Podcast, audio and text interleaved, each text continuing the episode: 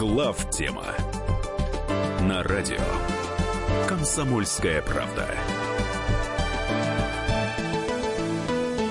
Добрый вечер, друзья. Это, как всегда, по четвергам в восемь вечера по московскому времени в студии «Комсомольская правда». Главная тема. Сегодня в студии э, мы пока вдвоем с Михаилом Владимировичем Леонтьевым, но мы будем на глазах прирастать. Еще да, один... мы надеемся, здравствуйте, во втором часе соединиться, воссоединиться с Михаилом Зиновичем.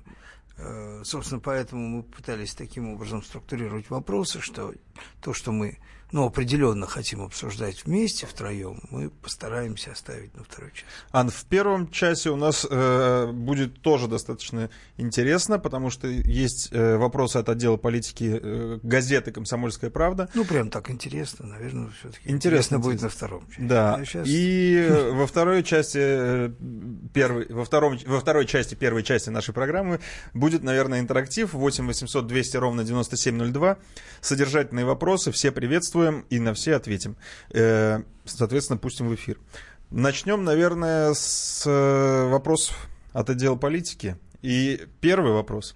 Глава «Газпрома» заявил, что после того, как «Северный поток-два» и «Турецкий поток» заработают, транзит газа через Украину сократится раз в десять.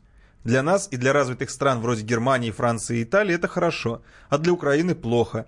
И они как могут ставят палки в колеса. Или все не так однозначно? Но я думаю, что вот по поводу Украины... Ну, все по-разному однозначно. Мы знаем, что в новых традициях американской политики, которые э, подразумевают прямое и открытое лоббирование интересов э, американского бизнеса и, э, значит, в такой цинично откровенной форме, э, значит... существует чисто коммерческое давление Соединенных Штатов под различными политическими предлогами, да, вот, можно там Скрипалей мочить, можно еще что-то делать, главное, чтобы освободить рынок Европы для американского СПГ. Причем надо заметить, что сейчас никакого американского СПГ в достаточных количествах, чтобы ему мешал там российский газ, не существует, но в принципе они рассчитывают, американцы по-своему правы, потому что ну а для чего плодить объемы СПГ, если нет рынков? Да? То есть будут рынки, они будут вкладываться в это и так далее. Рынок надо освобождать заранее. Тем более они столько денег вбухали вот, в Европу. Все это, все это, конечно, очень как бы просто, но всякому действию есть определенное обратно направленное противодействие. Даже такая инертная тварь, как Европа, вот, она, в общем-то, в определенный момент начинает как-то, в общем, шевелиться. И заметим, что даже в обстановке, в общем, как бы общепризнанной истерики, это такая, в общем, ну, как бы легитимная истерика, то есть товарищи уже договорились между собой, что у них истерика по поводу России. Тем не менее, истерика отдельно, а Северный поток отдельно. Да? И до сих пор, прямо вот не отрываясь от истерики, они ухитряются поддерживать жизнь в этом проекте, при этом огрызаясь от американцев. В первую очередь делает Германия, надо сказать, что остальные страны размером, там, э, если они чуть больше Латвии, то они, в общем, тоже как-то проявляют заинтересованность в этом деле. Есть государства, которые, ну, по сути, государствами не являются, и, ну, трудно с них спрашивать. Ну, вы можете... ожидать от четырехлетнего ребенка, значит, небольшого размера какого-то серьезного противодействия давлению на него со стороны там, взрослых, воспитателей или старших, в общем, детей-хулиганов. Вряд ли. Какой с них спрос, на самом деле. А эти, в общем, как-то... Вот, судьба, не надо питать иллюзий, все может случиться в нынешней ситуации, и, э, скорее всего, все-таки судьба Северного потока-два в большей степени определяется тем, как пойдут вообще дальше развиваться наши отношения. То есть Северный поток-два все-таки еще в подвешенном состоянии? Он, безусловно, в отличие в подвешенном, от турецкого. В подвешенном состоянии все. Турецкий в менее подвешенном, хотя наши отношения с Турцией имеют свою сложную и не... Быстро сказать, меняющиеся. Не прямо, так сказать, не вектор отношений, в общем, испытывал некоторые колебания. Но, тем не менее, он, скорее всего, гарантирован. В каких масштабах станет ли он заменителем э, Южного потока, то есть э, э, удастся ли нам сделать из Турции, значит, хаб. Uh-huh. Турция в этом, локально в этом именно, она очень заинтересована. Другое дело, что это, опять же, завязано на очень много обстоятельств. Надо сказать, что м- турки очень серьезно и долгосрочно держатся за особые отношения с Россией при всех проблемах, которые у нас, безусловно, существуют, и в связи с Сирией и так далее, да, держатся именно потому, что они э, имеют константные, такие условно постоянные проблемы с Соединенными Штатами. И это проблемы, ну, при нынешнем э, турецком руководстве, грубо говоря, эти проблемы не исчезаемы. Это проблема, причем, казалось бы, да, у них были очень серьезные с предыдущей администрацией, э, даже не сказать разногласия, там была устойчивая взаимная ненависть. При том, что Турция является стратегическим союзником, тем не менее. С Трампом все изменилось, никакой ненависти там нет. Трамп э, очень старается восстановить это. У него нету вот этих вот э, демократских маразмов по поводу Эрдогана, там, э, каких-то претензий внутриполитического характера, морализаторства, он от этого далек. Но там другая сторона. Там ставка на Саудовскую Аравию, угу. Откровенно. Причем ставка, опять же, чисто коммерческая. Ребята, вы нам забашляете? Ну, если забашляли, мы ну, кры... постар... здесь отработаем. Крыша. Да, мы, да, да, так сказать, отработаем крышей. Вот. И э, Турция втянулась в противостояние именно арабское э, на стороне Катара. Угу. А таким образом это ее еще сблизило с Ираном в определенной степени. И парадокс заключается в том, что благодаря этому удалось избежать ситуации, безусловно, крайне опасной и очень для нас, в том числе для России, токсичной, это прямого шиитско-суннитского угу. ну, конфронтации именно вот по, по четко конфессиональному принципу. Его нет. Турки и Катар – это серьезные, причем активные в области именно суннитского ислама, игроки в регионе, не только внутренние. Это не то, что они просто вот там, они сунниты, ну, мало ли, да. Нет, они активные игроки именно вот со стороны именно суннитской, да. Вот. Катар, ну, Катар, за что, собственно, он и страдает по отношению к Саудовской Аравии, был всегда спонсором братьев-мусульман. Надо напомнить, что болезненное отношение к Катару у саудовской династии связано, оно очень понятно, очень органично и совершенно, абсолютно, ну, как сказать, оно такой носит стержневой характер, потому что братья-мусульмане считают саудовскую династию узурпаторами. И, в общем, ну, не хочется все-таки у нас с суннитами хорошие отношения, сейчас более или менее, да, обзываться, ну, считают их плохими мусульманами. Вы же от лица говорить. Братьев. Вот, что и э, это такой, как бы, протестный. Братья-мусульмане, они работают на суннитском протестном. Угу. Э, ну, электоратом это трудно назвать, потому что не везде там применяются избирательные процедуры. Ну, назовем это векторе. Вот, ну да, на настроениях, Настроение. протестных настроениях, да.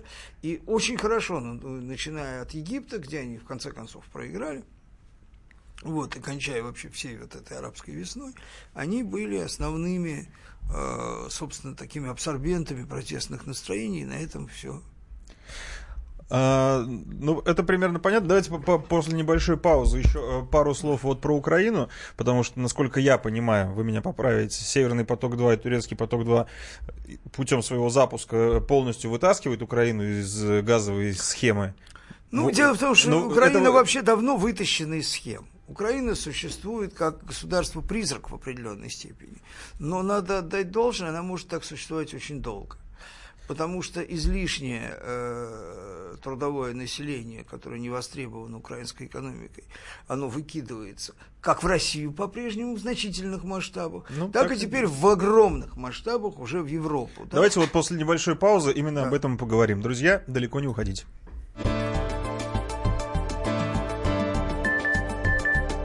Главтема на радио «Комсомольская правда». Здравствуйте, друзья! Это новая программа на радио «Комсомольская правда», которая называется «Подзарядка». С вами Вероника Борисенкова и Сергей Краснов. «Подзарядка» — это заряд самой необходимой информации для того, чтобы начать новый день вместе с нами. Мы работаем по будням с семи до одиннадцати по московскому времени. На подзарядку становись!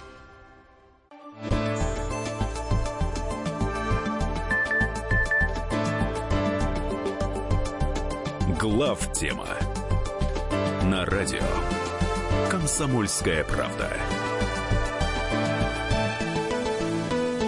Мы продолжаем. Это главная тема. Напомню, что смотреть то, что происходит, и видеть то, что происходит в эфире, можно на главтема точка эр эф или в телеграм-канале «Радио Комсомольская правда». Вот продолжаем. Продолжая эту историю. Чуть-чуть такой немножечко экскурс, да? Значит, о важности вообще месте газотранспортной системы в жизни Украины. Понятно, что это огромный подарок, что в отличие там, от нефтепроводов, которые тоже там пролегают, у нефти есть огромное количество альтернативных способов доставки. Газ, в общем, трубный газ, если вы его не сжижаете в больших количествах, он привязан к трубопроводу. Тем более, что на счастье и на несчастье эта система была построена Советским Союзом, и на нее были уже надеты потребители, которые были с ней очень сильно завязаны. Я не стал бы всю сто процентов ответственность за то, что эта система сейчас разваливается, и, скорее всего, все-таки она прикажет долго жить, возлагать только на Украину, потому что, ну, Украина как дитя малое, да, в конце концов.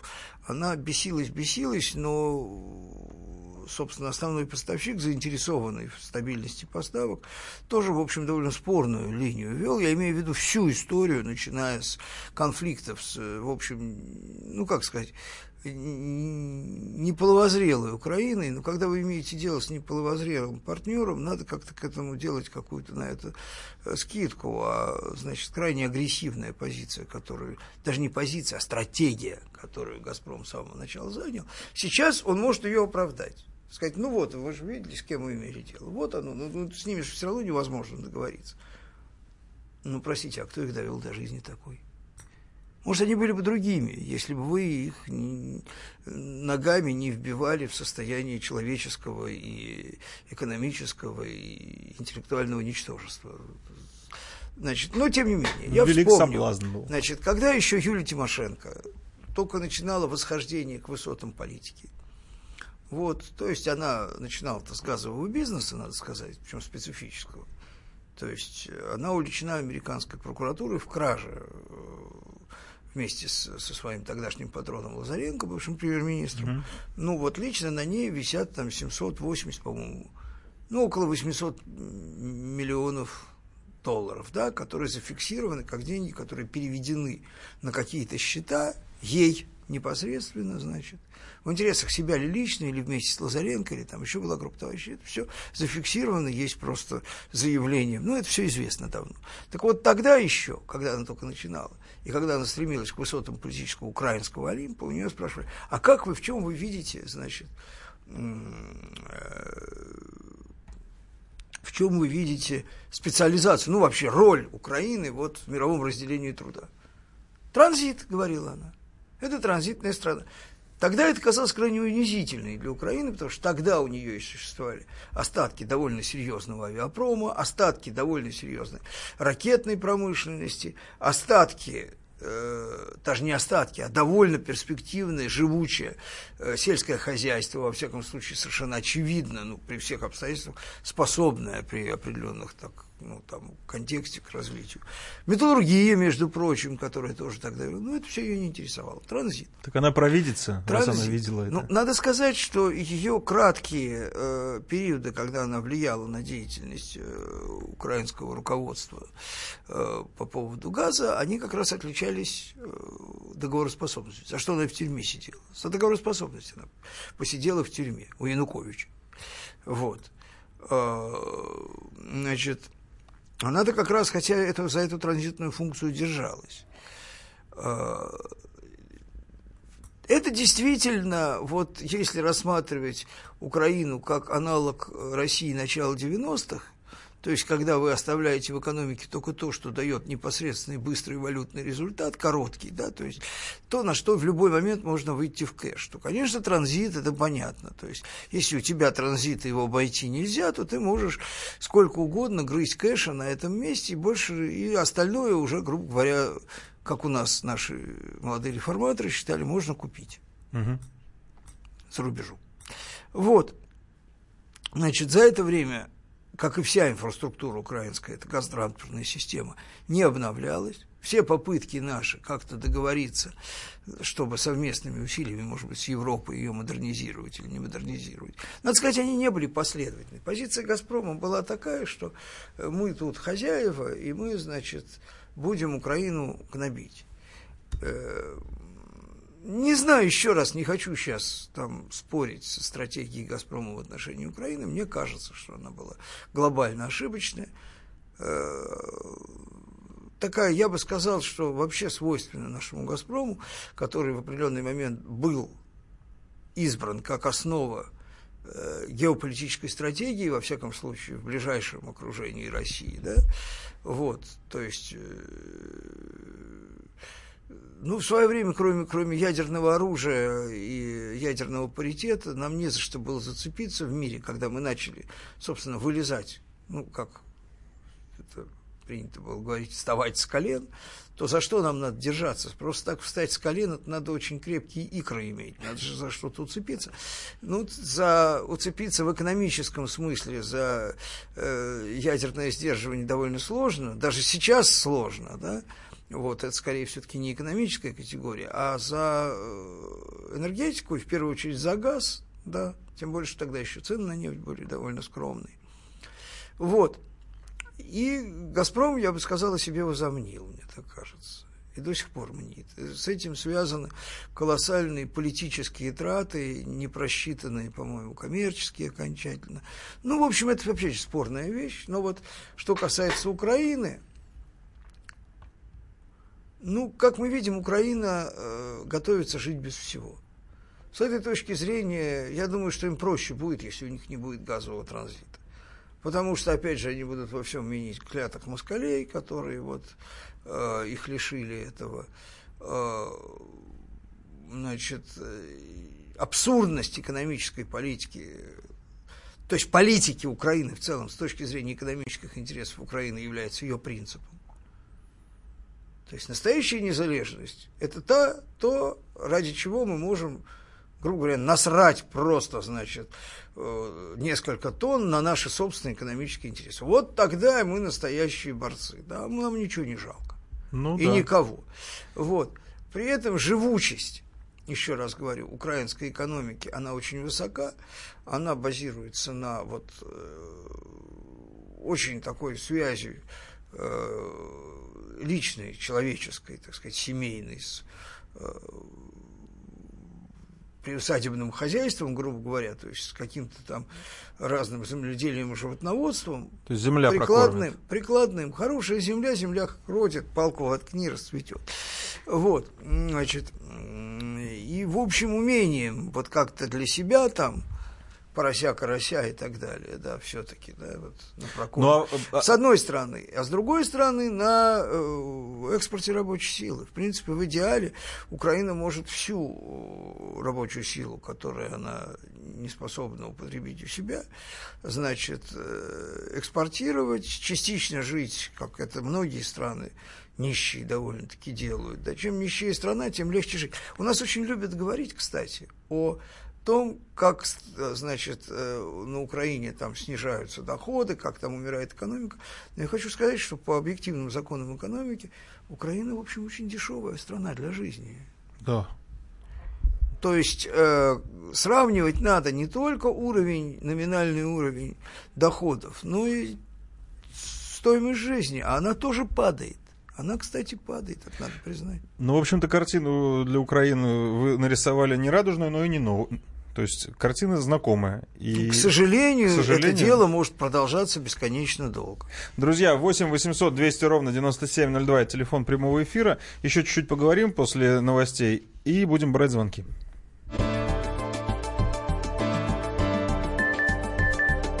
Главтема. На радио «Комсомольская правда». Вы слушаете радио «Комсомольская правда». С вами Татьяна Миткова.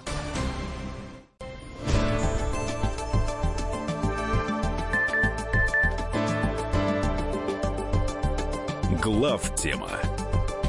На радио «Комсомольская правда». Мы продолжаем. В студии Михаил Леонтьев и Илья Савельев. Михаил, Михаил Зинович Юрьев э, скоро будет с нами. И мы уже затронем самые главные темы, потому что было бы просто неприлично такие хорошие вкусные темы, которые произошли на этой неделе, э, брать без него. Поэтому не менее интересный, но вопрос от отдела политики газеты «Комсомольская правда». Русский язык вытесняют из Прибалтики, Средней Азии, Украины. Через десять лет нынешние дети этих стран не будут говорить на русском языке. Как вы к этому относитесь? И вообще, что с этим делать? И надо ли что-то с этим делать? Ну, говорить они будут, наверное, все-таки. Во-первых, кто знает, что будет через десять лет, и в составе чего будет Прибалтика. Я просто напомню шутку нашего президента, вновь избранного, о том, с кем граничит Россия. Да? Это старая советская шутка, но, тем не менее, он ее не зря произнес. С кем хочет, с тем и граничит. Поэтому, мало ли, ну, наше хотение, оно коррелируется с э, внешней обстановкой и так далее. Но что можно сказать про режимы, которые существуют в прибалтийских странах? И в первую очередь это относится к Латвии, конечно.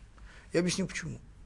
Значит, в Литве русскоязычное население существовало... Во-первых, там русскоязычности было очень много вообще, но оно не составляло электорально доминирующую часть населения, и поэтому изначально вообще и до сих пор, кстати, отношение литовцев к русской культуре и русскому языку было гораздо более спокойное, чем везде.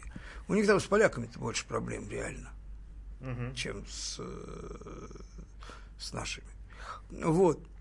В Эстонии это всегда был апартеид.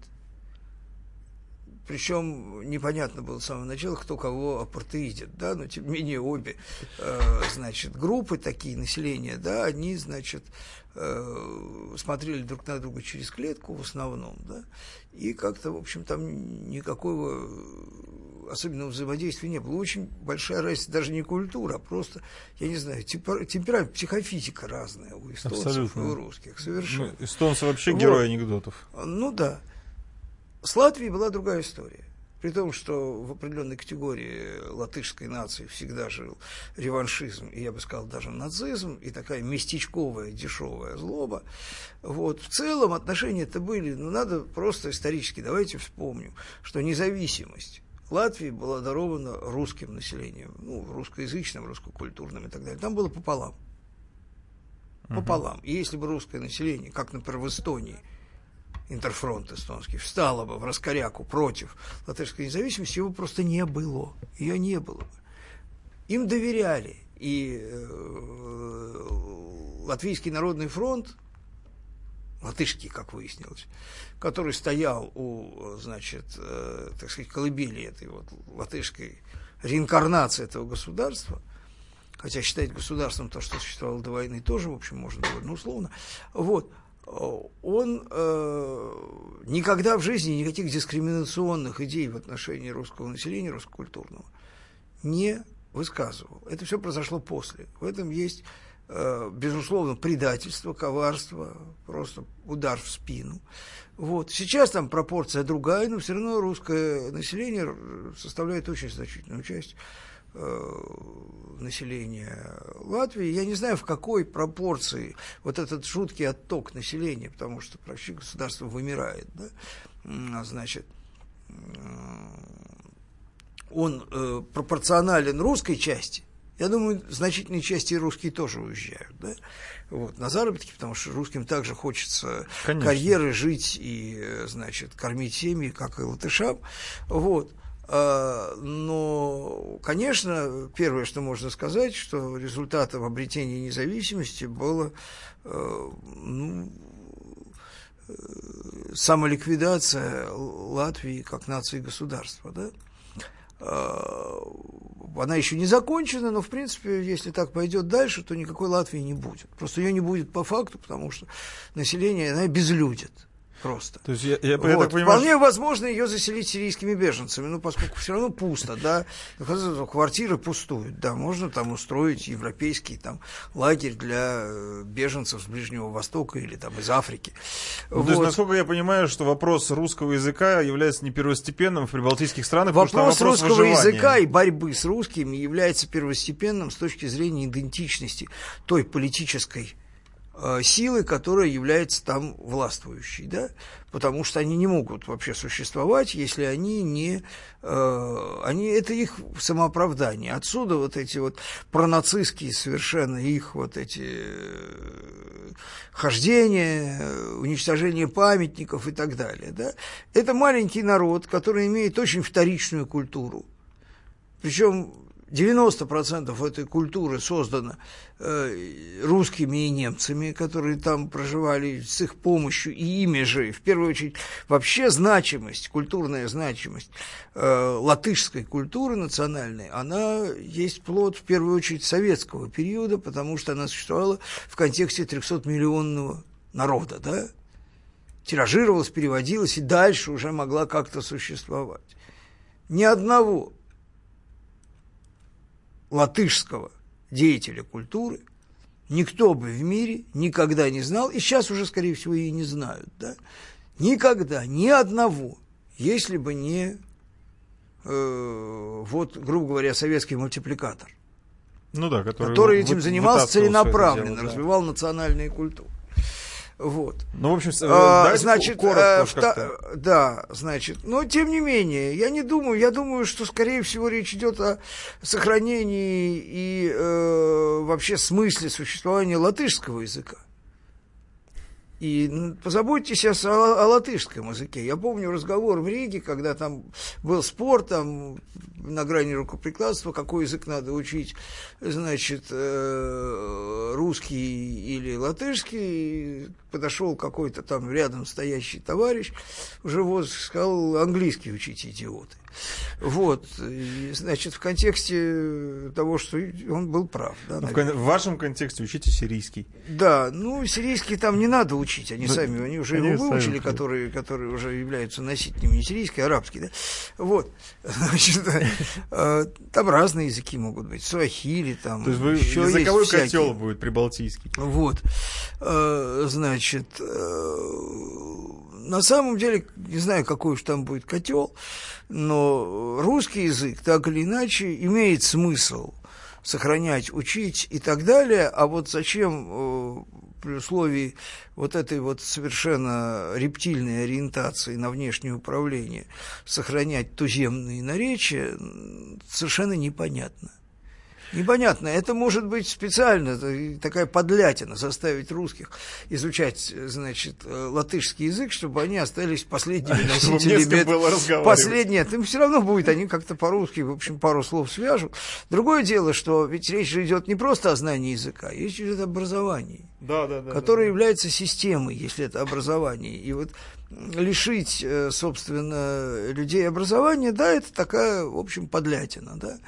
Значит, ну, ну что, а что еще от них ждать, кроме подлятин? Я еще бы заметил, что надо достаточно, э, так сказать, э, осторожно делить на двадцать э, так называемых латышских русских, особенно часть их э, политической и бизнес-элиты, потому что существует такое понятие «еврорусский».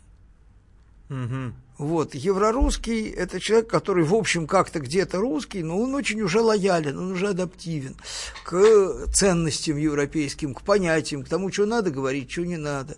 И когда мы там любим рассуждать о том, что там Нил Ушаков, вот русский мэр, никакой он не русский мэр. Он еврорусский мэр. Это надо... И многие там э, политики и партии, которые не обо всех.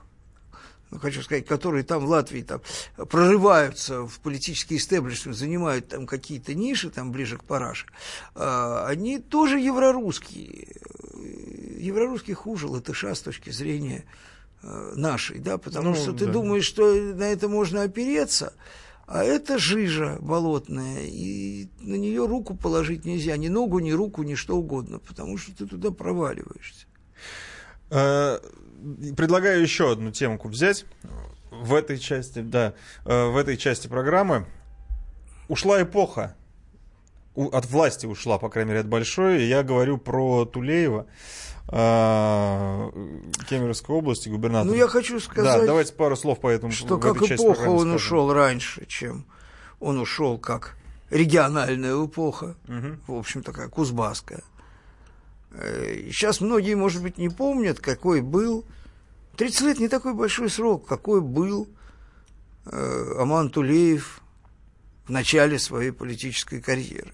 Это был совершенно блестящий популист. Это был человек, который соединял популизм со способностью быстро, прагматично и э, очень адекватно адаптироваться к реальности. Человек, который сумел обуздать, управлять и, э, значит, без всякой, я бы сказал, внешней там подпорки, да, таким... сложнейшим регионом, в социальном, в психологическом смысле, в экономическом смысле, потому что когда он начинал, собственно, угольной промышленности никто никакой славы и счастья не сулил.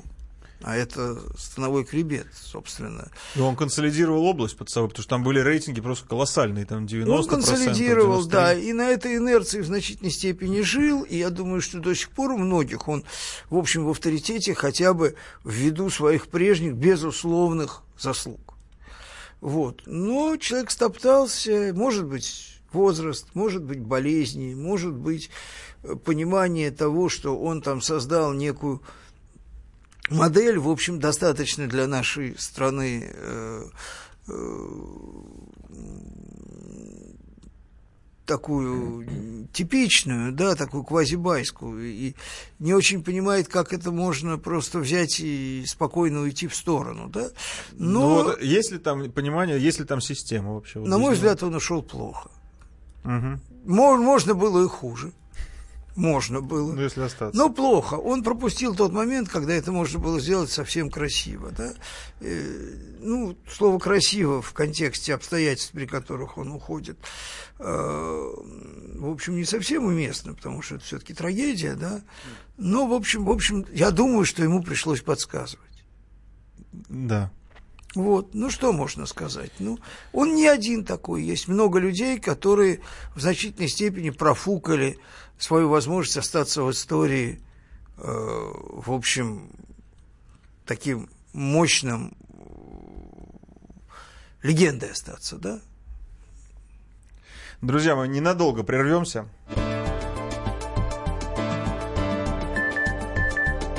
Главтема на радио «Комсомольская правда». Товарищ адвокат! Адвокат! Спокойно, спокойно. Народного адвоката Леонида Альшанского хватит на всех. Юридические консультации в прямом эфире. Слушайте и звоните по субботам с шестнадцати часов по московскому времени.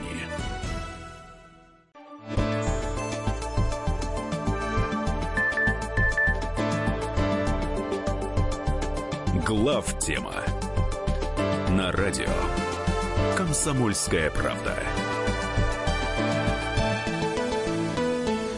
Ну а теперь к интерактиву, полноценно, коротко вас просим и хлестко, чтобы как можно больше людей успело задать свой вопрос. восемь восемьсот двести ровно девяносто семь ноль два. У нас Юрий из Волгограда дозвонился. Юрий, здравствуйте.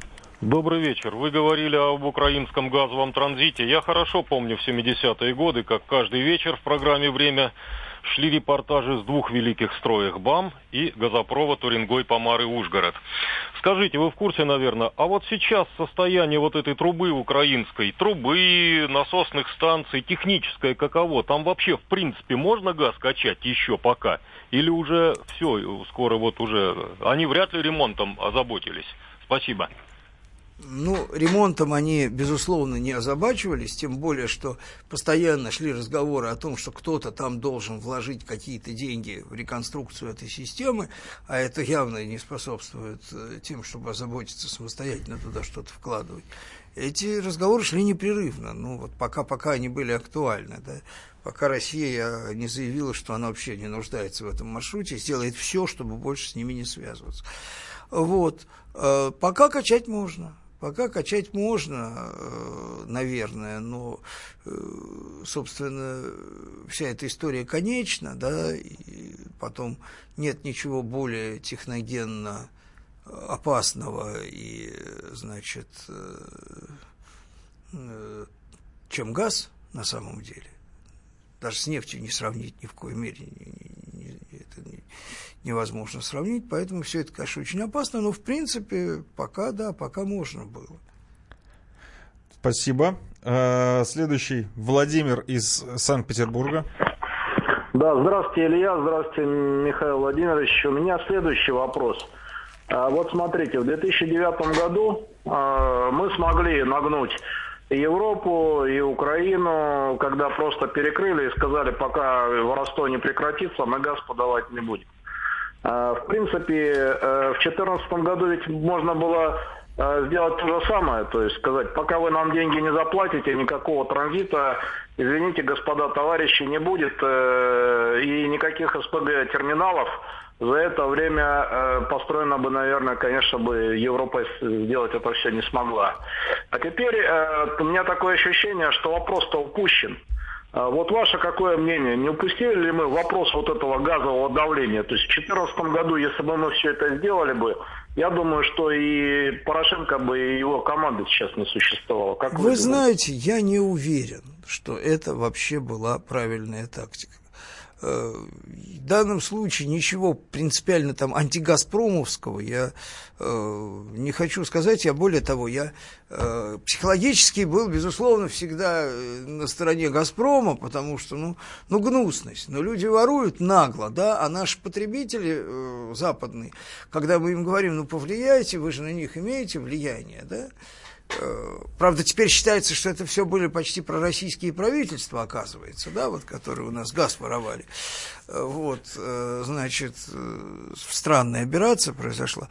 Значит, но, тем не менее, понимаете, мне кажется, вот в свое время Советский Союз, правда, он не сталкивался уж с такими проявлениями, там, я не знаю, туземной дикости на, на транзитных путях, но, тем не менее, был такой императив, что мы являемся супернадежными поставщиками. Небо упадет на землю, но вы газ получите. И поэтому в Европе, например, никому не приходило в голову никакая политическая сила, самая злобно настроенная, самая, так сказать, русофобская, не могла бы возбудить в обществе и политически протолкнуть идею о том, что русский газ небезопасен, и в интересах безопасности нам э, надо, значит, там альтернативные источники, дальше третий энергопакет. Не было бы никакого этого третьего энергопакета, если бы «Газпром» бы принял решение, предположим, «Газпром» или наше политическое руководство, уж не знаю, приняло решение о том, что надежность поставок нашим партнерам является долгосрочным в стратегическом плане приоритетом. А с этих мы потом все равно штаны снимем. Судами или не судами, если наш потребитель получил все, он нас не сдаст в конечном итоге, не сдаст, потому что это ценность. Советский Союз в свое время говорил, почему нас кредитовали до последнего момента, до вот этого уже горбачевского маразма, да? Мы же были империей зла, а потому что мы были идеальным заемщиком. Что там у них не произойдет, они, я не знаю, там, крестьян голодом заморят, да, но деньги в срок отдадут. Идеальный заемщик. То же самое, идеальный поставщик. Это есть вот такой штамп. Он, ему нельзя сказать, идеальный поставщик, если не, если Украина не начнет гадить, если с батькой не поссоримся, если то, если... Это не идеальный поставщик. Вот. И еще раз, я не говорю, что это какой-то императив, что вот так. Но спорна вся эта история. Очень она спорна.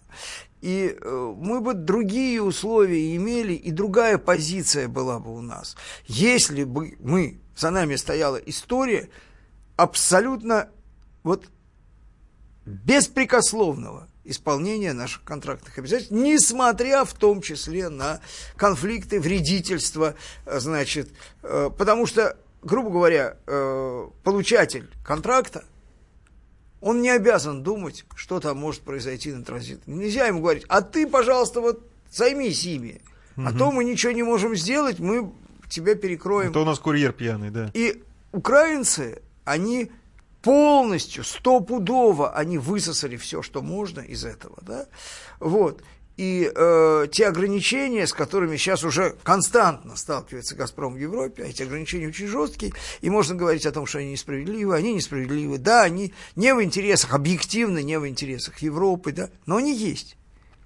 Они имеют источником, вот в том числе эту жесткую агрессивную тактику по отношению, то есть, э, к вот этим самым неразумным нашим транзитным партнером.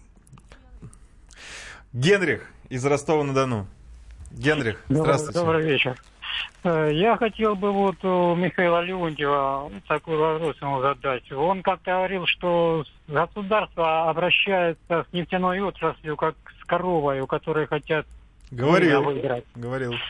А вот, судя по просачивающимся сведениям о доходах топ-менеджера в нефтяной отрасли, они тоже, по-моему, из тех, кто готовы у этой коровы выдрать вынос. Как вот на это смотрят? Мне здесь нравится слово «просачиваются». Значит, если э, считать э, агрессивный пиар по травле определенных политических и коммерческих, э, значит, конкурентов просачиванием, то, наверное, просачиваются сведения. Могу вам сказать, что вознаграждения, значит, топ-менеджеров крупнейших компаний, в том числе и ТЭК, они находятся в рамках стандартов, существующих в мире. Можно, конечно, протестовать против социального неравенства и требовать, чтобы они получали среднюю зарплату, так сказать, от, исходя из доходов бюджетников. Это конкурентная отрасль. Мы об этом много раз говорили, не хочу об этом говорить. Вот. Здесь у вас явно имеется некая аберрация в сознании, потому что вы говорите об отношении, а я говорю о фискальной политике государства, в первую очередь. Да, традиционно получилось, что нефтяная отрасль, мы сейчас говорим не о доходах и не об обложении доходов, да, хотя, э, ну, то есть это совершенно разные вещи. Мы говорим об отрасли, об отрасли, то есть о работающей экономике, которая является в первую очередь, э, значит, основой фискальных доходов, то есть основой доходной части бюджета. Вот в избранной отрасли считается, что она должна... В этом есть доля, между прочим, вполне разумная, да, ну вот это рента, да, государство получатель ренты, основной получатель ренты с природных богатств, которые, кстати, государству и принадлежат, в конце концов, да, вот. Но вопрос же в том, я говорю, что есть грань между фискальным давлением, которое дает государству доход, и уровнем давления, которое этот доход мешает получать. То есть вы можете вымя, значит, выжимать до конца, но его не надо отрывать, потому что из оторванного вымени вы больше молока не получите. Вот о чем речь. И я хочу сказать, скорректировать государство, то есть у нас в фискальных ведомствах все время есть желание оторвать вымя, но это желание пока компенсируется. То есть пока никто в имя не рвет. Ручки в определенный момент нет, ну просто разум побеждает. Желание быстро решить свои проблемы, оно, в общем, компенсируется, в общем, некоторым разумом и адекватностью. Не надо прям так вот, что у нас прям какой-то дикий конфликт с государством. Да?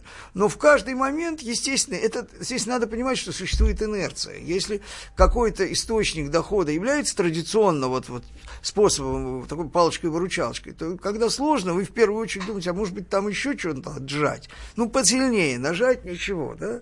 Вот, но здесь же воспроизводство должно быть, и желательно расширенное. Спасибо. Друзья, рад сообщить, что мы воссоединились уже в Троицу. Михаил Зинович, здравствуйте. Добрый день. А, Вечер, это э, э, звучащий голос Михаила Зиновича является хорошим э, тизером, извините за американизм, э, к следующему часу, в котором мы возьмем уже самые главные новости этой недели. Поэтому после новостей зовите друзей, присоединяйтесь к нашей программе. А сейчас новости. Главтема на радио «Комсомольская правда». Здравствуйте, я Тутта Ларсен, а вы слушаете радио «Комсомольская правда».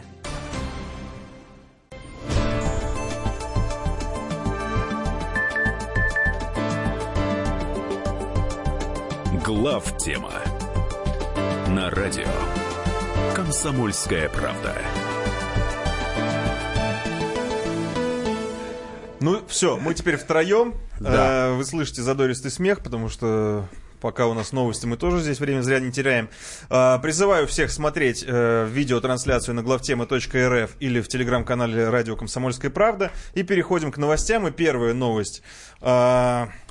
Начнем с братьев. С братьев Магомедовых, которых до последнего времени э, как-то не были не особо публичные. Но вот э, Следственный комитет России... Да, да нет, нет, ну, не знаю, как среди широких народных масс, но в среде, которая хоть какое-то отношение имеет к бизнесу или к политике, в высшей степени публичными. Люди были в форме, потом да. Они очень, очень были активны в публичной сфере. Угу. Очень. В светской и публичной сфере ну, чрезвычайно активная пара. Про светскую пара. Я просто не скажу, потому что я Полу, в ней как-то... Полусветской не знаю. Не знаю, да. Ну, давайте я фактуру зачитаю для тех, кто все-таки вот в этих кругах не кружится. Братья Зиевудин и Магомедовы оказались в центре внимания. Значит, их обвиняют в мошенничестве в особо крупном размере и организации преступного сообщества. По версии следствия, они причастны к хищению бюджетных средств, в том числе выделенных на строительство объектов инфраструктуры и энергоснабжения в общей сложности на два с половиной миллиарда рублей. Братья просили отпустить их до суда и предлагали в виде залога именно эту сумму. А, пару слов просто расскажите про этих братьев, для тех, кто не знает. Ну, а в каком смысле? А ну, что а я должен? А, ну, то есть это просто э, богатые люди или это люди, которые хоть как-то причастны? Все-таки? Ну, смотрите, э, вот в свое время кто-то из наших э, политиков или публицистов, я, если честно, даже просто уже не помню, кто... Угу. Гипотетически даже не могу исключить, что сидящий рядом Леонтьев. Просто не помню. Ну, кто-то сказал предельно четкую формулировку, которая потом много лет, как бы, ну, уже даже без ссылки на автора воспроизводилась, что чем отличается российский олигарх вот образца девяностых или начала двухтысячных годов просто от крупного бизнесмена того же уровня богатства, что олигарх — это не бизнесмен, просто богатый, а это тот человек, который использует свои деньги для того, чтобы купить власть, а власть использует для того, чтобы заработать больше денег. Вот такой цикл воспроизводства. У Маркса было деньги, товар, деньги, а у нас это деньги, власть, деньги. Да, товар — это для лохов, да, это незачем в такие мелочи вдаваться. Это для Маркса товар. Ну да, да. Вот.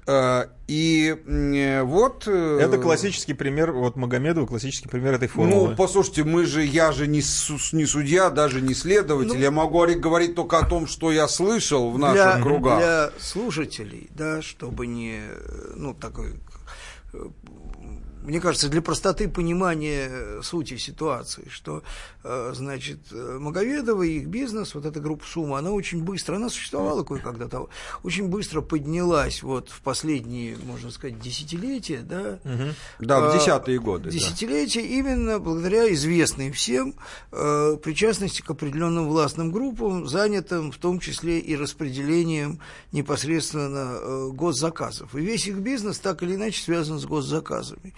И а, претензии... А, а, поправка. Да. Или с госкомпаниями. Очень значительная часть их бизнеса всегда, просто, я бы сказал, львиная, именно периода взлета, базировалась на ну, ну, крайне тесном до интимности взаимодействии с компанией «Транснефть», которая, в отличие от компании «Газпром» или «Роснефть», является не акционерным обществом, в котором есть доля государства, а это просто государственная компания. Но оно тоже акционерное общество, строго говоря. Там сто процентов государства. Да, да, со сто процентов. Ну, это уже дальше формально. По форме оно акционерное. То есть не можем сказать, что они не являются акционерным обществом. Это было бы клеветой. Ну, так вот. У них там есть, кстати, с «Транснефтью» один самый вку, один из самых вкусных активов. Это э, Новороссийский порт угу. торговый, через который проходит не только экспорт нефти, что, собственно, для «Транснефти» профильная вещь, да, в какой-то степени, да, хотя сама «Транснефть» ничего не экспортирует, заметьте, она транспортная монополия. Вот, нефть транспортируют нефтяные компании, которые экспортируют. экспортируют да. Да. Вот. Там же зерновой терминал огромный, и они же имели отношение к крупнейшей зерновой компании, Угу. значит, и так далее.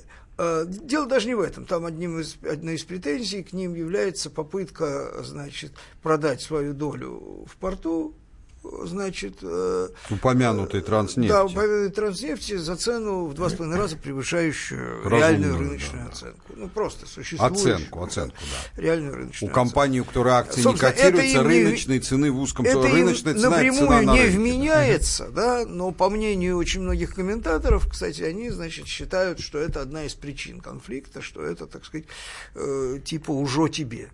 Ну, я бы сказал, это, это, насколько я слышал, даже почти так. Это не, не причина конфликта, это одна из причин обострения конфликта. Да, в конце концов, но... то, кто такие Магомедовы и чем они занимаются, в общем, ну, не надо считать руководство нашей страны дебилами, которые, ай-яй-яй, кто бы мог подумать. Все она знает о том, да, что происходит. На самом деле, что можно из фактов просто назвать, что различные дела по различным локальным направлениям их деятельности четыре года как возбуждаются, они как бы не, поскольку группа «Сумма» — это такой холдинг, который над бизнесами висит, да, они касались конкретных бизнесов. Uh-huh. И каким-то образом они затухали, возникали, затухали и так далее. Да? Вот. А сейчас их просто свели в некоторое единое целое, и, собственно, сама идея преступной группы, насколько я знаю, юридически я не могу здесь понять, это вообще очень, очень сложная формулировка, все юристы считают, что это очень сложно заказать, но, как сказать, экономически и логически она опирается именно на то, что вот все эти вот разные эпизоды, многочисленные прилипания значительной э, части бюджетных средств к рукам вот в процессе их как бы освоения, да, вот, они связали в единую такую группу, и таким образом они трактуют, очевидно, наши правоохранители, холдинг сам вот этот «Сумму» как как преступную группу, да. Поскольку это единственное, что их связывает между собой с точки зрения правоохранительной системы, это вот организация именно взаимодействия по прилипанию бюджетных средств к рукам. Вот. Ну, наверное, это хватит. То есть, да, что, я бы, что бы я бы сказал, спекуляции о политической подоплеке, как у нас, так и у наших, так сказать, бледнолицых друзей по поводу Магомедовых, огромное количество. Новое правительство, смена правительства, да, да, ослабление да, да, да, тех, особенно, то есть вот это вот, вот э, значит, пикейные жилеты, известные по Ильфу Петрову, там работают. Но ни у кого из комментаторов, ни у кого не возникло даже мысли усомниться в юридической, в правовой обоснованности, ну, как некоторые считают, поводов к их аресту, да? То есть причина, повод, здесь может быть дискуссия, но то, что повод, мягко говоря, очевиден. Короче, никто не пытается выдать их за безвинно пострадавших. Да, да, жертвы режима не прокатит. То есть единственное, да. единственное, значит, прикрытие как бы вот этих спекулянтов на политические темы такое. Ну мы же понимаем, что в России все воруют, все, значит, и так далее. Что надо Поэтому, сказать? Да. Конечно, неправда, но не так уж далеко от правды, в общем. Ну, есть в этом, да, к сожалению, не, не полностью преодолено. Не сказать, что это совсем на пустом месте родилось. То есть вы хотите сказать, что политическая составляющая является вторичной в данном деле? Да, я вот готов сформулировать это. Я совершенно не исключаю, что между их делом, как бы оно ни закончилось, особенно если оно чем-то закончится реальным, а похоже, что подготовилось как следует следствие, долго готовилось и подготовилось, и политикой нет связи. Но эта связь может быть только на уровне следствия, а не на уровне причины. То есть я легко могу себе представить, что по ходу развития их дела могут возникнуть и определенные политические последствия, в том числе на уровне разных персоналей. Запросто, особенно если что-то всплывет и так далее. Но я совершенно исключаю ситуацию, вот из того, что я знаю, обратную, что все это началось из-за, из-за того, чтобы там какой, какому-то одному клану ослабить другой. Зачем, так сказать? Это на самом деле процесс гораздо проще. То, о чем мы говорили много раз. Постепенное, медленнее, чем хотелось, но неуклонное сужение группы неприкасаемых в стране. Ну и вот потом и здесь еще вот, есть такое вот мнение, есть... не знаю, насколько оно адекватно, что по совокупности вообще, ну, есть такое слово русское «оборзели», да, потому что политическая роль Магомедовых, она в основном, собственно, транслировалась самими Магомедовыми, да? И есть основания полагать, что она сильно преувеличена. Ненадолго мы прервемся, друзья мои, далеко не уходите.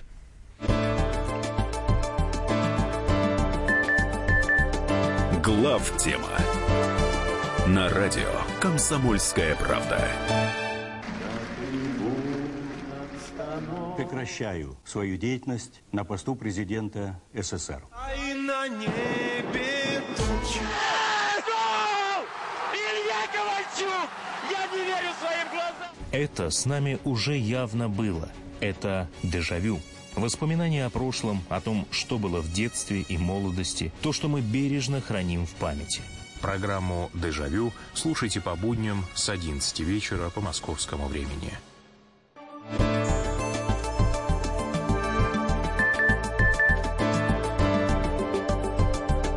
Главтема на радио «Комсомольская правда».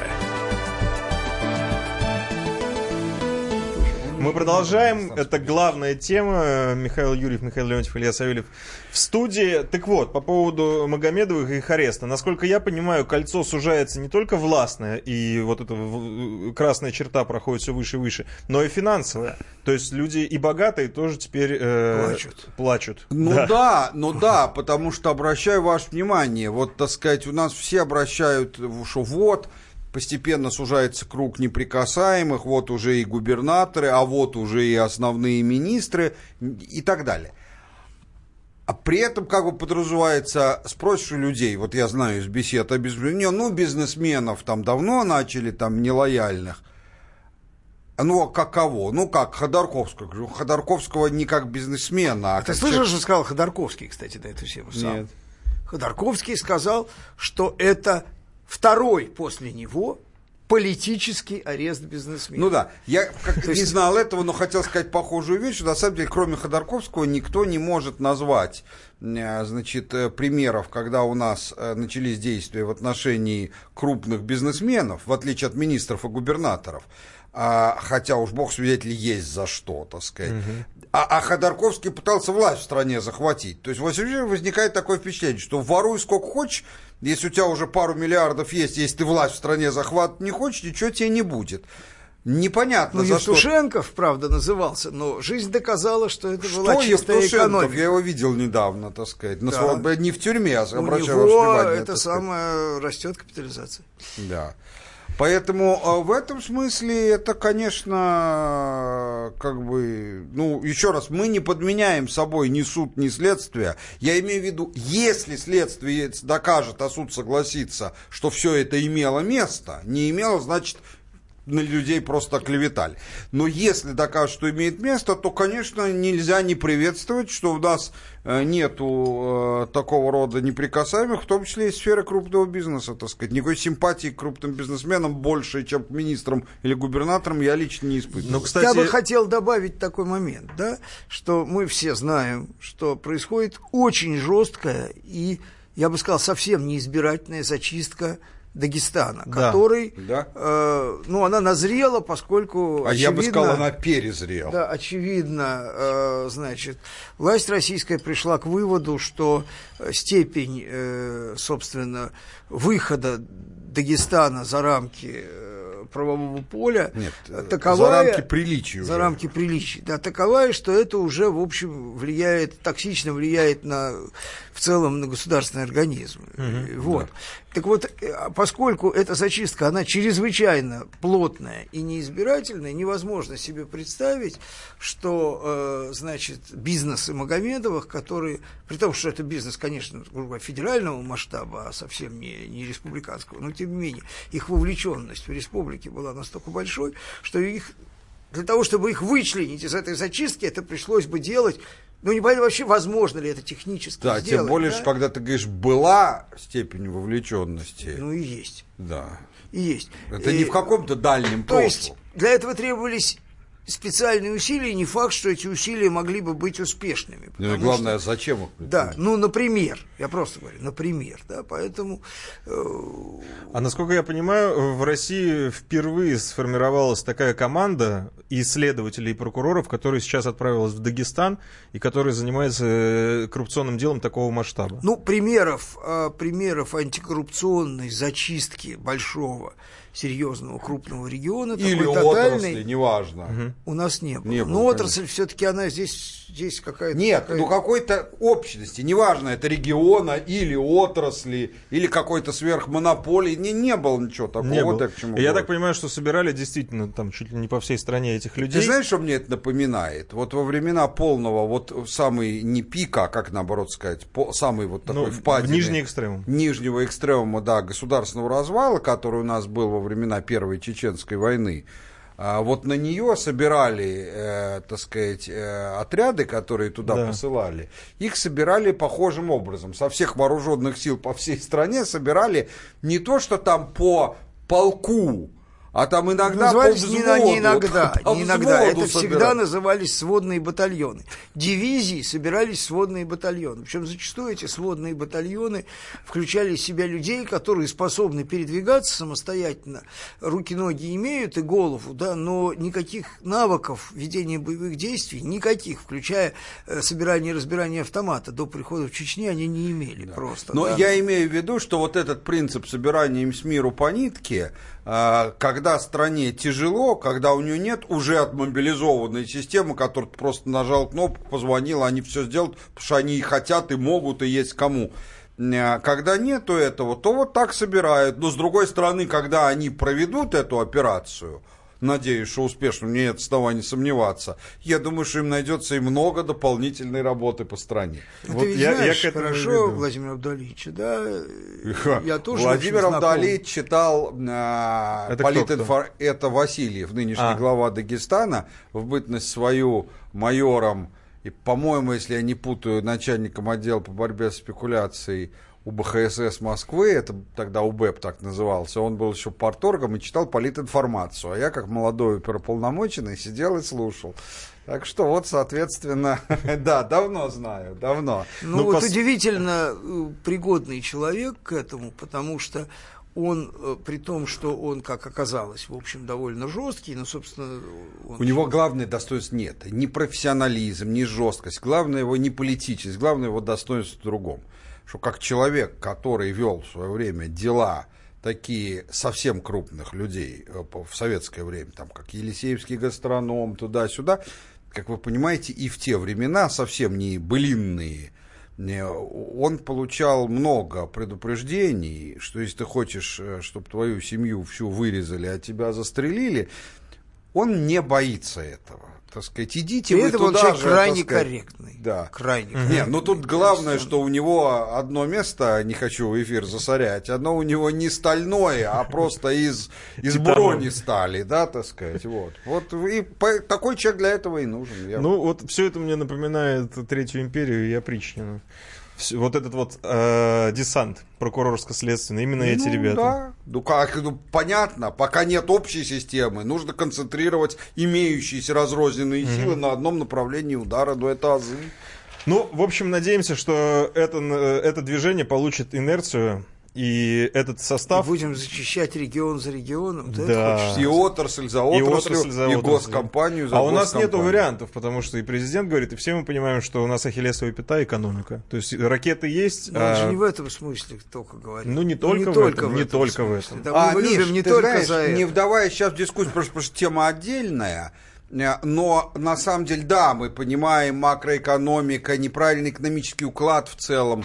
Но не мне тебе говорить... Конкуренции нет в связи вот сегодняшней... Да, конкуренции нет, но не, это все уклад. Да, но не мне тебе говорить, что в наших экономических бедах роль коррупции в целом, она не маленькая. Не маленькая. И даже не средняя. Причем не маленькой да. коррупции. Не а... маленькой коррупции, да. да, да, да. И где еще взять быстро средства да. в экономику? У нас вот выясняется, что не, дети не, не, сгорают вот заживо, вот... начинаешь выяснять почему, и выясняется, вот что кто-то это... за детей породил своих, не тех. Кто-то откат получил, ну просто вот куда ни копни, все упирается вот в одно. Не надо, не надо нам приписывать саудовские подходы к пополнению бюджета, а, смысле, потому надо, что, да. конечно, коррупция является колоссальным обременением. колоссальным, тем более, что коррупция сама по себе может быть номинальная, это может полезно сказать, не настолько вот сама по себе номинальная, она является, то есть то, что люди крадут физически, да? Нет, нет, нет. Вот. Но коррупция порождает такие косвенные издержки, да. она, она порождает жуткую неэффективность, потому угу. что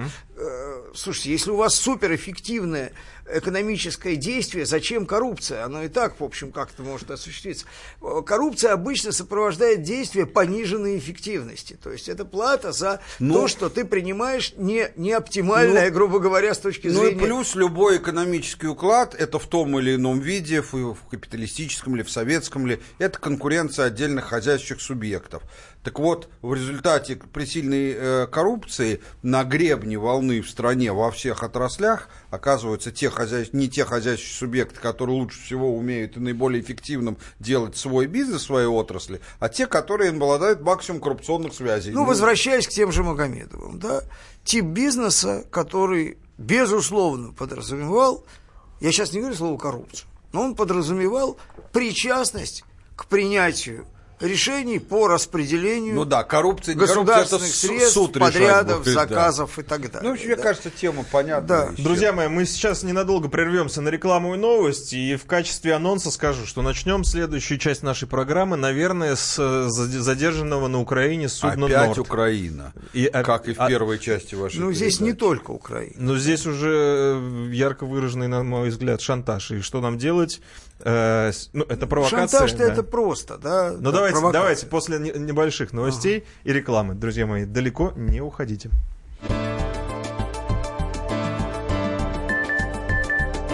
Главтема на радио «Комсомольская правда». Здравствуйте, я режиссер, продюсер, художественный руководитель театра «Модерн» Юрий Грымов. «Комсомольская правда» — это радио, которое я слушаю.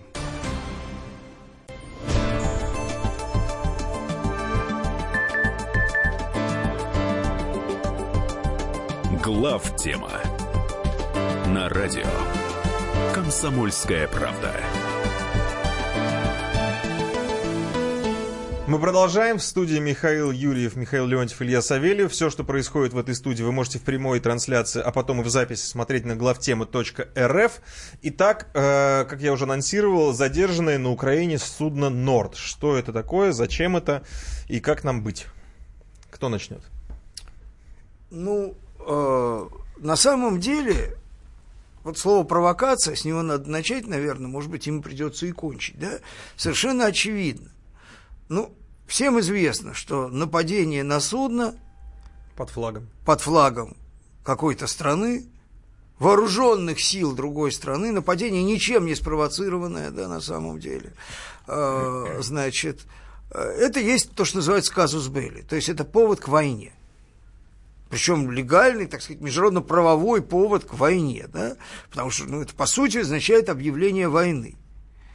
Я напомню, что американская, значит, интервенция широкомасштабная во Вьетнам началась с, с имитированной им атаки на американские военные суда в Танкинском заливе, которое было, было аналогично, значит, гитлеровской операции, значит, Польша. По захвату помните, польской, польской радиостанции, да. значит, то есть немецкой радиостанции, прошу прощения, немцами вооруженными, это самое, переодетыми в польскую военную форму. Да, с этого началась Вторая мировая война, еще раз напомню. То есть это специально разыгранный казус белли. Вот о чем речь. Я бы такую деталь напомнил, что судовладельцы этой самого, этого Норда несчастного, они говорят, что не то, что там этого не было, там с другими судами, что спокойно ходили. Норд и люди с теми же паспортами спокойно осуществляли свою деятельность. И ни, ни, никаких претензий украинцев к ним не было, да? Вот это возникло именно здесь и сейчас. И это очень важно, когда мы расцениваем нашу реакцию, потому что воображение, оно неограниченно подсказывает самые разные, самые брутальные, красивые, эффектные варианты, значит, противодействия этой, значит, сволочи, значит, киевской, да, в форме, там, освобождения быстрого и эффективного этого судна и так далее. Есть все основания считать, что именно это им и надо. Ровно на это они и рассчитывают. Ну да, так а зачем? Зачем? Ну, зачем? Нет, зачем? Понятно. Существует так. контекст. Понятно, что если они при всей своей любви к, э, к крымчанам, к э, России и так далее, э, им в голову не приходило до того это, да, вдруг пришло в голову, значит, куратор, хозяин, подсказал, попросил или велел сделать именно это или что-то вроде этого для того, чтобы спровоцировать я Россию на про... некие насильственные действия. Я даже действия. проще можно доказать этот тезис, который Миша сказал, почему это точно провокация. Ну, потому что ставить задачу, что мы сейчас решили, что мы в принципе перекроем судовое морское сообщение с Крымом путем задержания всех судов. Ну, понятно, что на это Украины, ну, даже в горячечном бреду там бандеровцев, ну, у нее просто нет на это сил, ну, нету, близко, даже если ей все НАТО будет помогать. Значит, такого плана у них нет. Значит, есть план просто спровоцировать, потому что для чего-то это нужно. Ну и этот э, контекст э, как-то, наверное, вяжется с э, событием, которое в июне у нас грядет. Тут для, на мой взгляд, безусловно, это подготовка, так же, как и Скрипаль. Все в одно, да, и, может быть, даже проблемы со Скрипалем были поводом к тому, чтобы, э, значит, э, попросить украинских товарищей подкрепить, значит, подкрепить э, расползающуюся скрипалевскую историю каким-то широкомасштабной провокацией, и если Россия на нее клюнет, не клюнет, надо ожидать других провокаций. Меня, кстати, в этом смысле удивляет одна вещь. Я понимаю, что э, значит, э, не спешат силовые ответы давать э, наши начальники, и еще раз понимаю, очень хорошо понимаю, здесь очень важно, конечно, э, терпение, собственно, ума хватит, я думаю. Но, например, такая вещь, как заблокировать для любых украинских судов до момента там, освобождения захваченного Норда э, всякое судоходство из Азовского моря в Черное, мне странно, что это не сделано до сих пор. Для этого а ничего я, не требуется. А я считаю, что вот редкий случай, Миша в данном случае, мне кажется, не прав. Я объясню сейчас почему. Считается, что в ответ на такие наглые действия, если ты не выбираешь по каким-то причинам не мгновенный военный ответ, широкомасштабный, то в любом случае он должен быть таким, чтобы никому другому, ни этим, никому другому в дальнейшем было неповадно. Так всегда имеют дело с террористами и так далее. Проблема заключается в том, что мы можем как угодно жестко ответить в отношении украинцев, чтобы им было как угодно больно. Это никакого воздействия на возможность повторения да, таких может, провокаций не, не, не, не, не представит по одной простой причине. А решение же не украинцы принимали. Поэтому... Ну да, мы же не можем заблокировать движение британских вот, или да, американских вот, судов. Да, вот если бы мы взамен на этого заблокировали порт Нью-Йорк или хотя бы Лондон, это было или бы серьезно. Хотя бы Босфор. Ну, Босфор, мы же вроде теперь дружим с Босфором. Дружим. Можем вот, попросить. Можно, можно совместно. Взявшись за руки. Представь себе, турецко-российско-иранский флот перекрыл проливы для судов НАТО. Из-за судна Норд. Куда? Туда и сюда, там НАТО с двух сторон есть. Да не в это... Румыния, Болгария, да, между прочим. Да, ну им это не нужно. Да, Ни да. о чем. Короче говоря, я понимаю, румынские каноэ не смогут ходить. Да. Что я хочу сказать? Правда, Турция тоже Я НАТО, хочу сказать, что в этом смысле я в, в оправдании того, почему мы не торопимся. Потому что наказать Украину, а, ну, да, а, ее, абсолютно... а тем, кто принимал это решение, им абсолютно безразлично, наказана Украина или не наказана. Но все равно отвечать мы должны, потому что там наши должны. Граждане все на нас смотрят. Нет, все на правда. Нас смотрят. Ну, вот, вот, вот на это и расчет. На, на это и расчет. расчет. На это да. и расчет. Но здесь дипломатические нет. методы... Знаешь, это наши вот американцы бы на этом месте бы ну, сделали нет. бы, понятно что. Значит, и вот это вот еще надо помахать вот этой красной тряпочкой, чтобы бык бросился, да, и получил, угу. э, чем там он должен получить в лоб обычно, шпагой, да? Ну, хотя бы. Вот. Просто дело в том, что дипломатия утрачивает свою силу ежеминутно даже. То есть это полностью диверси... ну, ничто. Все эти слова, и говорить мы можем в ООН, кричать «верните наше судно Норд». Но нет, это, не, это все неэффективно. Это неэффективно, но мы же не знаем, что... Давайте так. Что является бесспорным? Так. Что просто взять и утереться на это, да. но это совсем не в стиле нашей власти последнего времени. Даже наши враги упрекают нас вовсе не в излишней мягкости, согласитесь, так сказать. Вот.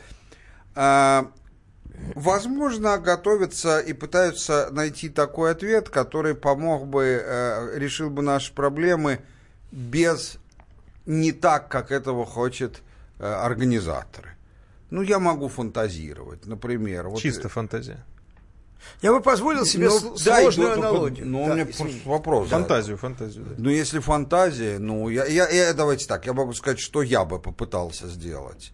Я бы попытался взять бы неофициально в заложники ряд членов семьи, ряда украинского руководства, вынуждая их быстро замять вопрос и отпустить всех наших без согласия своих э, хозяев из-за океана. А где бы ты их взял заложники? В Киеве? Ну, а почему бы мне тут делов-то? Киев, конечно, такое безопасное место. Так там все патрулировать, прям, прямо муха не пролетит. Киев. Нашел ну, такая, закон. Я бы сказал, самобытная реакция.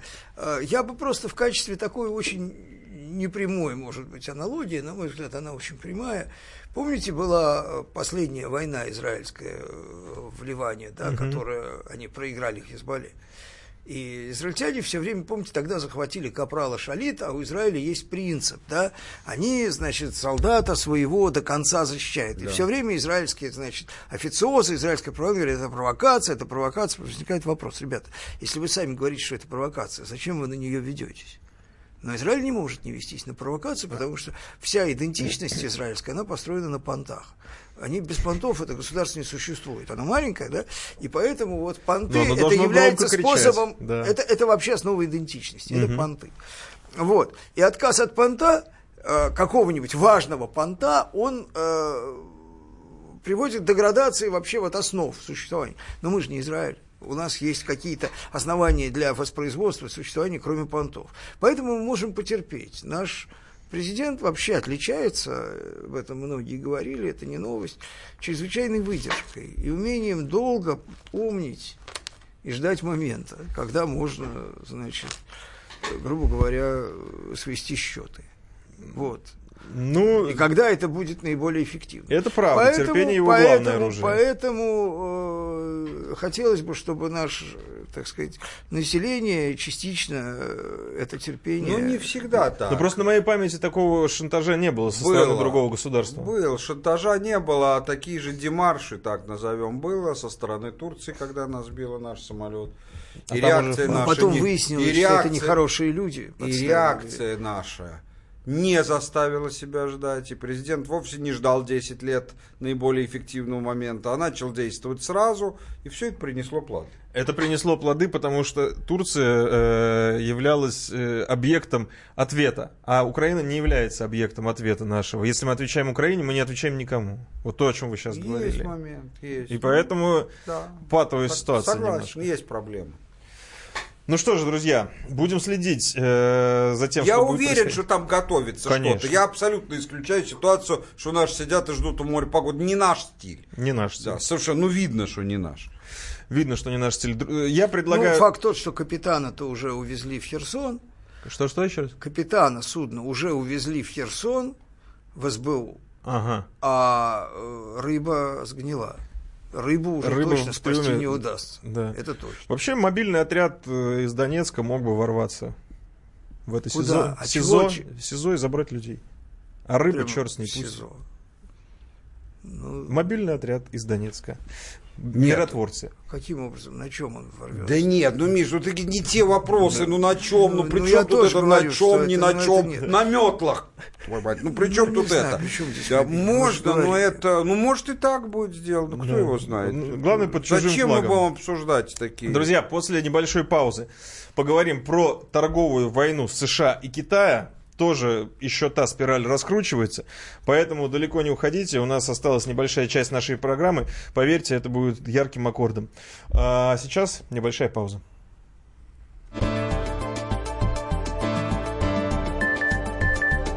Главтема на радио «Комсомольская правда». Смертельно больной уралец ограбил ломбард, чтобы поехать в романтическое путешествие. Суррогатная мать отказалась отдавать детей биологическим родителям и сбежала. Две семейные пары заказали убийство своего бывшего шефа. Учитель сорок минут орала на семиклассницу за опрокинутый цветок. Итальянка собирается замуж за осужденного пожизненно русского убийцу. Никакой политики, никакой экономики. У нас особый случай. Только человеческие истории, которые никого не оставят равнодушными. В студии Екатерина Белых и Антон Арасланов. Слушайте по будням с двенадцати часов по московскому времени.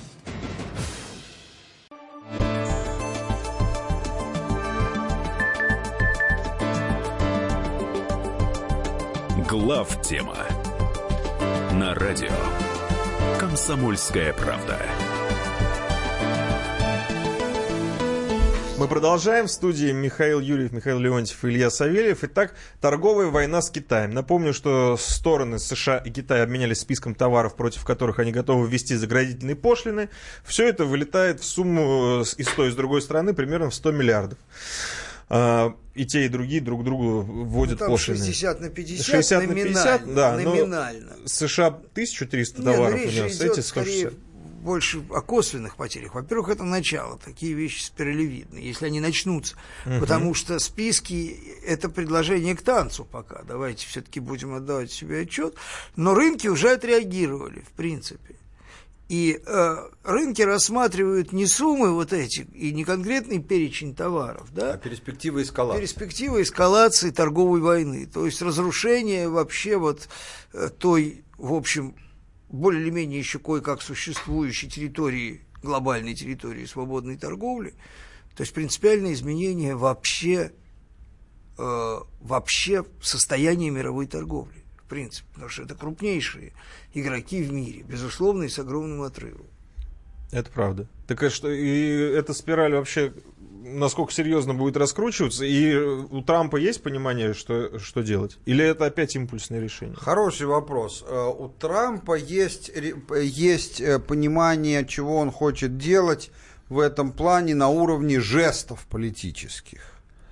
На уровне реалий все гораздо сложнее, если у него понимание. Например, уже сейчас в прессе, в западной же прессе появилось, что советники все, вот весь, вся мощь интеллектуальной аналитической мысли внешторговой Америки, Америки была уверена в том, что Китай проглотит. Хотя вот, например, для нас... Ну, какой кстати, вообще? Нет, еще раз. Китай может проглотить. Вот так. Вот они, так, ну, послушайте, они же считали, что мы все... что мы давно должны были сдаться. Так, ну, вот такая, такие аналитики, так сказать, что я могу сделать. Других, ну, как, перефразируя Сталина, других аналитиков у меня для вас нету. Вот, поэтому в данном случае, э, и, и вот э, мы же видим, что Трамп делает жесты, любит, красивые, лежащие в русле его общей программы, которую он еще во время предвыборной кампании озвучивал. А вот что происходит, когда это не работает... Потому что иногда красивые жесты работают сами по себе довольно часто, но иногда нет. И вот тут возникают вопросы. Ну, хорошо. Ну да, Трамп, например, к слову, вернул величие и уважение такой стране, над которой вообще принято было в последнее время посмеиваться, под названием Северная Корея. Да. Сейчас никто над Северной Кореей не посмеется, потому что Северная Корея победила на сегодняшний момент. Она победила в э, психологической, во всяком случае, войне с Трампом. Да, ну раз уж мы не можем залезть в голову э, к этому белокурому Нет, президенту, мы можем легко, залезть. Да, а раз, просто да. э, наши преференции в таком э, случае, они вообще есть? Или мы, мы здесь просто зрители? Нет, ну мы точно не участники, и слава это богу, понятно, так да. сказать, еще не хватало. Не, ну против нас ввели, кстати, ограничительные пошлины, которые с точки зрения металлургии, например, имеют определенный, как цветной, так и не очень цветной, имеют для нас определенную цену. И, в общем, ну, нельзя сказать, что глобальную, но существенную. Вот, то есть мы в какой-то степени участники, мы не участники глобального столкновения, да? Нет, ну подождите, еще раз вопрос. Пошлин против... Ну, это отдельная история совершенно, так сказать. Тем более в сфере металлургии, в которой, которой как раз в отличие от большинства товаров, которые у них там, они регулярно выводились, многократно. Это именно черная металлургия, это довольно там одна из самых ожесточенных моментов. Поэтому, ну, что вам сказать? Хорошо ли это для нас? Да я думаю, что скорее в общем и целом стратегически, скорее хорошо, мое мнение. Я, если это, естественно, как правильно Миша сказал, если это будет разворачиваться. Да. Если это все кончится ритуальными позами, то это никак. А почему? Потому что, опять же, Миша правильный диагноз поставил, э, совершенно. Это разрушает модель мировой торговли. А давайте подумаем, какую модель это разрушает. Это разрушает глобалистическую модель. Глобалистическую модель. Потому что мировая торговля была не намного менее активная, чем сейчас. И семьдесят, и сто семьдесят, и семьсот лет назад, ну, в пропорции, конечно, к мировому ВВП. Международная торговля даже в античные времена занимала не меньшую долю ВВП, чем она занимает сейчас. И во все эти времена заградительные пошлины крайне широко использовались, и тем не менее, так сказать, это разрушает конкретно глобалистскую модель, то есть рассмотрение планеты Земля как единой торговой и инвестиционной площадки. В моем представлении, поскольку я враг этой модели и считаю, что она крайне вредна и человеконенавистническая, то, соответственно, чем больше она будет разрушена, тем лучше, тем меньше нам надо будет прилагать усилий, чтобы ее разрушить. А значит ли это конец ВТО? Потому что, вот, например, Китай э, заявил, что подаст иск в эту Всемирную торговую организацию. Но насколько... Он же подал, насколько... Да, но насколько американцы будут э, действовать в соответствии с решением этой организации? Потому что, я так понимаю, она кровь от плоти американская? Да точно не будут. Им глубоко наплевать на все эти организации, включая те, которые они сами создали. Для Америки любая международная договоренность, особенно многосторонняя, да и даже и двухсторонняя, но особенно многосторонняя, не более чем инструмент. То есть пока нам выгодно, мы соблюдаем. Невыгодно, мы не соблюдаем. Максимум, что вы можете от нас ожидать, что мы вас предупредим, что мы перестаем соблюдать, как в случае с противоракетной обороной. Но и это не гарантированно, можем и не предупреждать.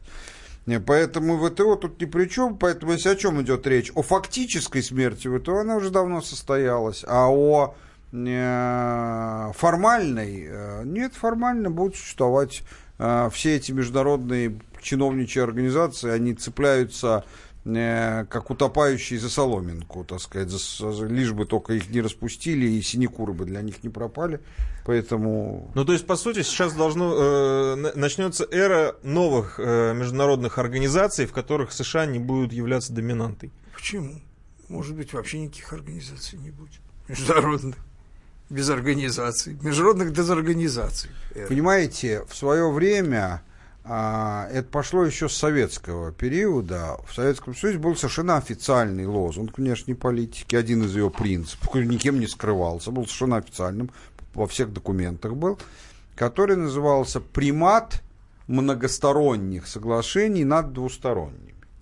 То есть Советский Союз пытался, как считал для себя предпочтительным, выстраивать миропорядок формализованный, в который вот все страны или большинство поставили свои подписи, а не выстраивать мировой порядок как сумму двусторонних э, договоров, которые никого третьего не касаются. Может быть, это в свое время при тогдашней позиции СССР и было правильным, а может нет, не берусь судить. Мне кажется, что для современного мира это совершенно для нас неправильно. Никакие... А мы так и не делаем, у нас как раз давно нет, уже ну, примат двусторонних. Ничего подобного, у нас по-прежнему примат многосторонних, именно поэтому мы продолжаем состоять во всяких безумных совершенно организациях, типа ОБСЕ, типа ПАСЕ, типа Совет Европы и прочие. Все. Все, да. Вот. И, и наше официальное, что вот мы за многосторонние это. Поэтому, на самом деле, я не вижу для нас особой проблемы в этом. Ну что ж, друзья, что день грядущий нам готовит? Вот на этой ноте, я думаю, мы закончим сегодняшнюю программу, потому что и с судном очень интересно развитие, и насколько серьезно разыграна будет эта шахматная партия, благо шахматист играет на нашей стороне, и торговая война с Китаем. Тоже очень интересно. Это значит, что будущие программы «Главтемы», поверьте мне, будут очень и очень э, интригующими. Встретимся уже на Светлой Седмице после Пасхи. Друзья мои, до следующего четверга. Хорошей недели.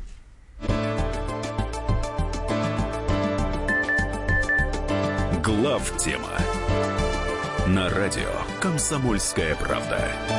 Здравствуйте, я Татьяна Веденеева, актриса и телеведущая. Я очень люблю слушать радио «Комсомольская правда» и призываю вас присоединяться к моей компании. Слушайте «Комсомольскую правду».